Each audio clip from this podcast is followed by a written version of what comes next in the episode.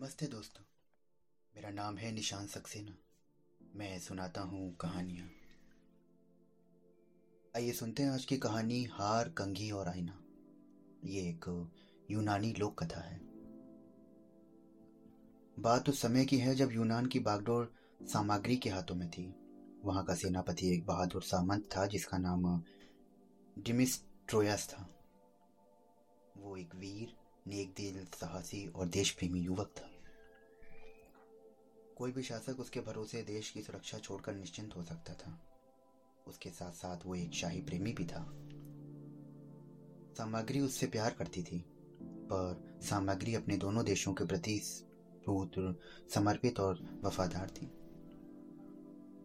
उसके हाथों की कोमल उंगलियाँ जब सामग्री के सुनहरे बालों को सहलाती तो उस स्पर्श के जादू से उसका पूरा शरीर तरंगित होता। मगर यही उंगलियाँ जब तलवार की मूठ पर कस जाती तो शत्रु के कलेजे हिल जाते। उसका दिल सामग्री के प्यार में सारोबार था। प्रेम रस से लबरेज। मगर जब बात देश की सुरक्षा की होती तो यही प्रेम पाग दिल वज्र का हो जाता था। देश उसकी दिलेरी वीरता और देशभक्ति का लोहा मानता था। प्रजा को उस पर पूर्ण विश्वास था। उसका हर जगह सम्मान होता था और यूनान की सभी नवयौवनाओं का आदर्श पुरुष था वो। किसी खास मौके पर जब वो अपने काले रंग के अरबी घोड़े पर सवार होकर यूनान की गलियों से गुजरता तो नवयुवतियाँ उसकी झलक पाने के लिए बेचैन हो जाती थी। वो अपने घर की छतों पर खिड़कियों पर और छज्जों पर खड़ी होकर आतुरता से गलियों में देखती ताकि वो उसकी एक झलक पा सके। डिमिट्रियोस एक हथियार बंद होकर देश की सीमाओं पर गश्त के लिए निकलता तो पड़ोसी देशों की सेनाओं के सेनापति भय से दहल जाते थे। अद्भुत, बेमिसाल व्यक्तित्व का स्वामी था वो। नगर में अमीलिया नाम की एक लोक नृत्यकी रहती थी। राजधानी के बड़े बड़े अमीर, उमराव छोटे बड़े सामंत, धनी रईस, कई बड़े सरकारी अधिकारी मनोरंजन के लिए इधर आते थे। अमीलिया अप्रीतम सौंदर्य की मालिका थी। उसके पास नृत्यकियों का पूरा समूह था। उसकी बड़ी तमन्ना थी कि एक बार सेनापति भी उसकी नृत्यशाला में नृत्य देखने आए। मगर सेनापति ने कभी उस तरफ़ मुँह भी ना किया। अमीलिया ने अभिसारिका बनकर नारी सुलभ आचरण को छोड़कर अपनी ओर से पहल करते हुए सेनापति को रंगशाला में आने का निमंत्रण भेजा। मगर अमीलिया ने दूसरे बार फिर अपना एक सेवक भेजकर सेनापति को रंगशाला में आने का अनुरोध किया। सेनापति फिर टाल गए। अमीलिया अपने स्वाभिमान को कुचलते हुए तीसरी बार फिर अपना एक संदेश वाहक वहाँ भेज के बोली, उसने उसको बुलाया। अब की बार डिमिट्रियोस ने कहा कि, मैं समझता हूँ कि पहले बुलावे पर जब मैं नहीं जाऊँगा तो तुम्हारी मालकिन समझ जाएगी कि मैं उसका अनुरोध स्वीकार नहीं कर सकता। मगर वो नादान नहीं समझी। दूसरी बार भी जब मैं नहीं गया तो वे नहीं समझ पाई। अब मैं साफ़ साफ़ कहता हूँ कि मैं तुम्हारी मालकिन का ये अनुरोध कदापि स्वीकार नहीं करूँगा। उनको मेरी ओर से ये कह देना कि मेरे मन में उनको लेकर कोई बैर या कटुता नहीं है। एक लोक नर्तकी की हैसियत से मैं उनका पूरा सम्मान करता हूँ। देश की सुरक्षा का भार मेरे कंधों पर है और मैं राजमहल का शाही प्रेमी हूँ। ये दोनों ही उत्तरदायित्व बहुत महत्वपूर्ण हैं। इनके कारण से मैं एक समान व्यक्ति की तरह स्वतंत्र जीवन नहीं जी सकता। ये मेरा कर्तव्य भी है। अपनी मालकिन से कहना कि मैं अवहेलना के लिए क्षमा प्रार्थी हूँ। सेनापति का उत्तर सुनकर अमीलिया का नारित्व आहत हो गया। उसे लगा कि सेनापति ने कटा सा जवाब देकर मेरे आत्म अभिमान को आघात किया है। चोट खाकर जाग उठा था। सेनापति कभी कभी अपने घोड़ों को नदी में नहलाने के लिए आता था। एक दिन सेनापति घोड़े लेकर आया तो देखा कि अमीलिया व उसकी सखियों के तंबू पहले से वहाँ पर लगे हुए थे। वे भी जल के लिए यहाँ आई थी। सामना होने पर अमीलिया मोहक अंदाज में बोली, देश के रक्षक और शाही प्रेमी को इस अग्नि सी नृतकी का सलाम कबूल हो। सलाम का उत्तर देते हुए सेनापति ने पूछा कैसी हो एमिलिया? मैं ठीक हूँ जनाब। लगता है कि आप घोड़े टहलने लाने के लिए यहाँ पे आए हैं। पर यही जगह तो हमने पहले से घेर ली है।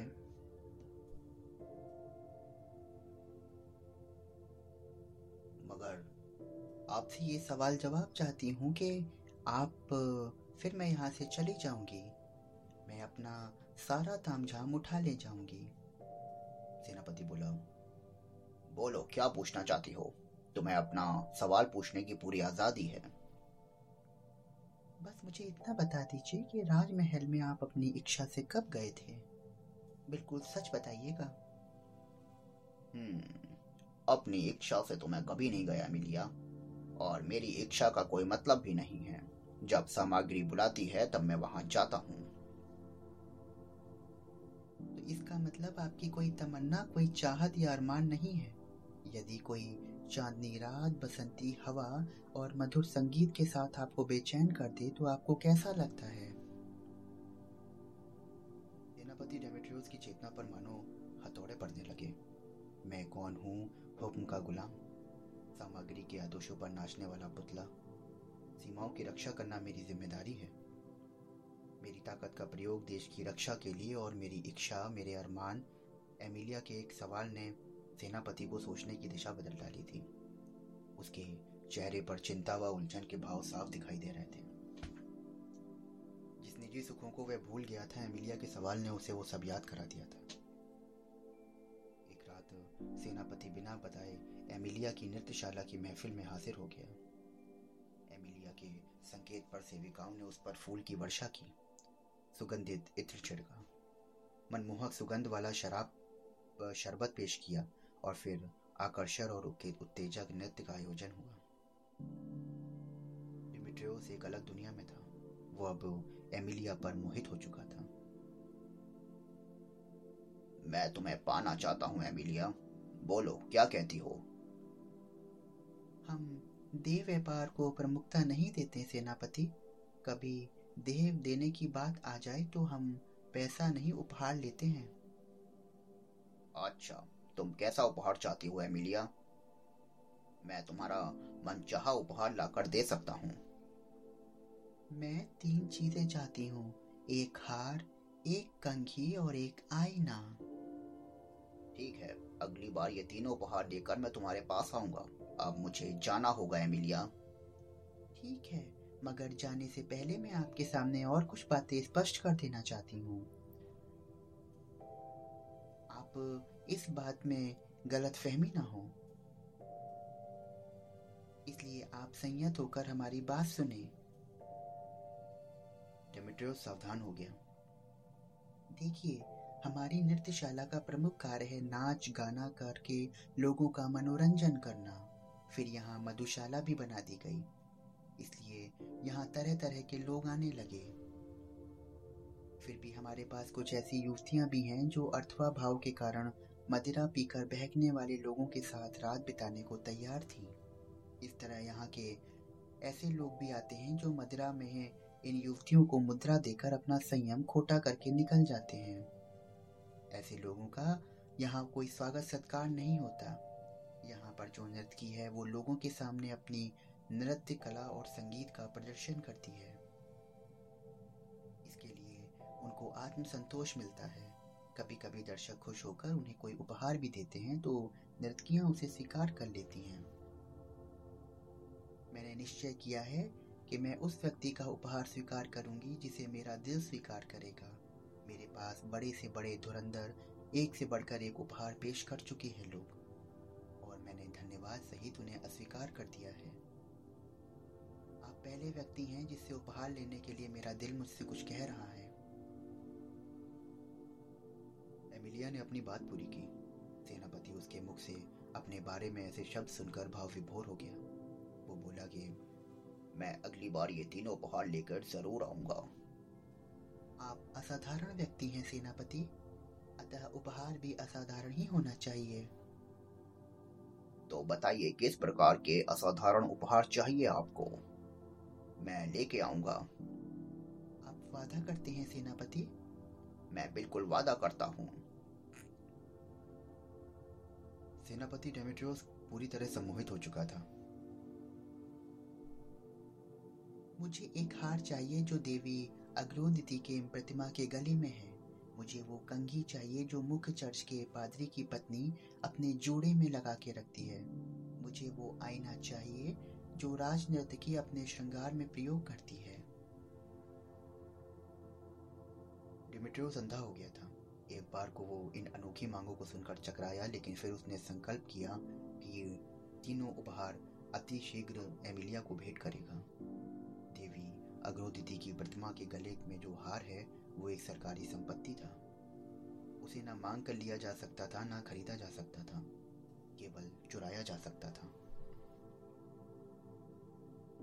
सेनापति पर अपनी इच्छाओं से कुछ करने व एमिलिया को पाने का जिन सवार था, उसे देवी की प्रतिमा के गले का हार चुराया और छिपा कर रख लिया। सुबह होते ही देवी अग्रोतिथि की प्रतिमा के गले से हार चोरी होने का समाचार जंगल की, में आग की तरह फैल गया। शहर, कोतवाल को चोर पकड़ने की ज़िम्मेदारी सौंपी गई।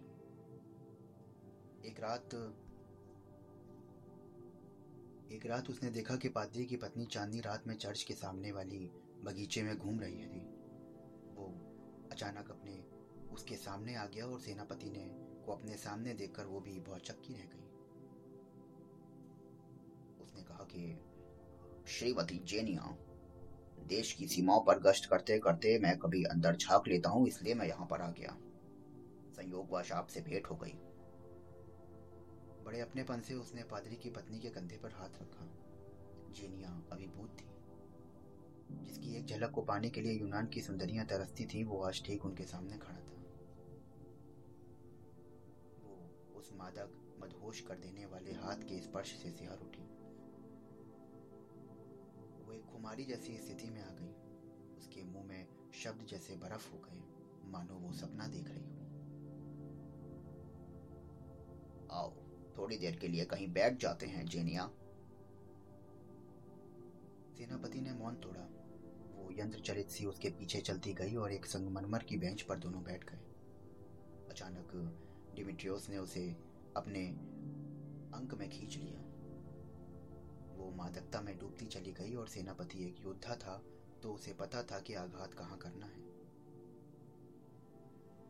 उसने सदे हुए बलिष्ठ हाथों से गला दबाया और जेनी लिया जेनिया पल में ही शांत हो गई। उसने जोड़े में से कंघी निकाली और बड़ी नजाकत से जेनिया के शव को बेंच पर लिटाया। लाश के माथे पर चुंबन अंकित किया और वहाँ से निकल गया। अब वो राजनीतिकी के महल में गया। वो सबका विश्वास पात्र था, कहीं पे भी जाना और खाने में नशीला पदार्थ मिलाना उसके लिए कोई बड़ी बात ना थी। नशे में डूबी नर्तकी ने श्रृंगार कक्ष में आईना चोरी हो चुका था और उसे पता भी न था। लगातार तीन आपराधिक वारदातों ने सामग्री को विचलित कर दिया। उसने सेनापति के सामने चिंता प्रकट करी और सेनापति ने कहा कि, मेरा काम बाहरी शत्रुओं से रक्षा करना है, पर आप चिंता ना करें, मैं आज से आंतरिक सुरक्षा का भी दायित्व लूँगा। अब आप इतमान रखिए। सेनापति ने तीनों उपहार पा लिए थे। अब वो ये उपहार एमिलिया के पास लेकर जाने को आतुर था। उसका गुलाबी बुदन रह रहकर सेनापति के मन में प्रतिबिंबित हो रहा था। उसे नींद आ रही थी और अचानक वो कल्पना करने लगा कि देवी अद्रोदिति का हार पहनकर एमिलिया कैसी लगेगी। कल्पना करते करते उसके मस्तिष्क कद में जोरदार झटका लगा। ऐसा लगा कि जैसे भयंकर बिजली का करंट उसे सर से पैर तक बुरी तरह झुलसा गया हो। चेतना पर मानो हथौड़े पड़ने लगे और उसकी छठी इंद्री कुछ सवालों के संकेत देने लगी।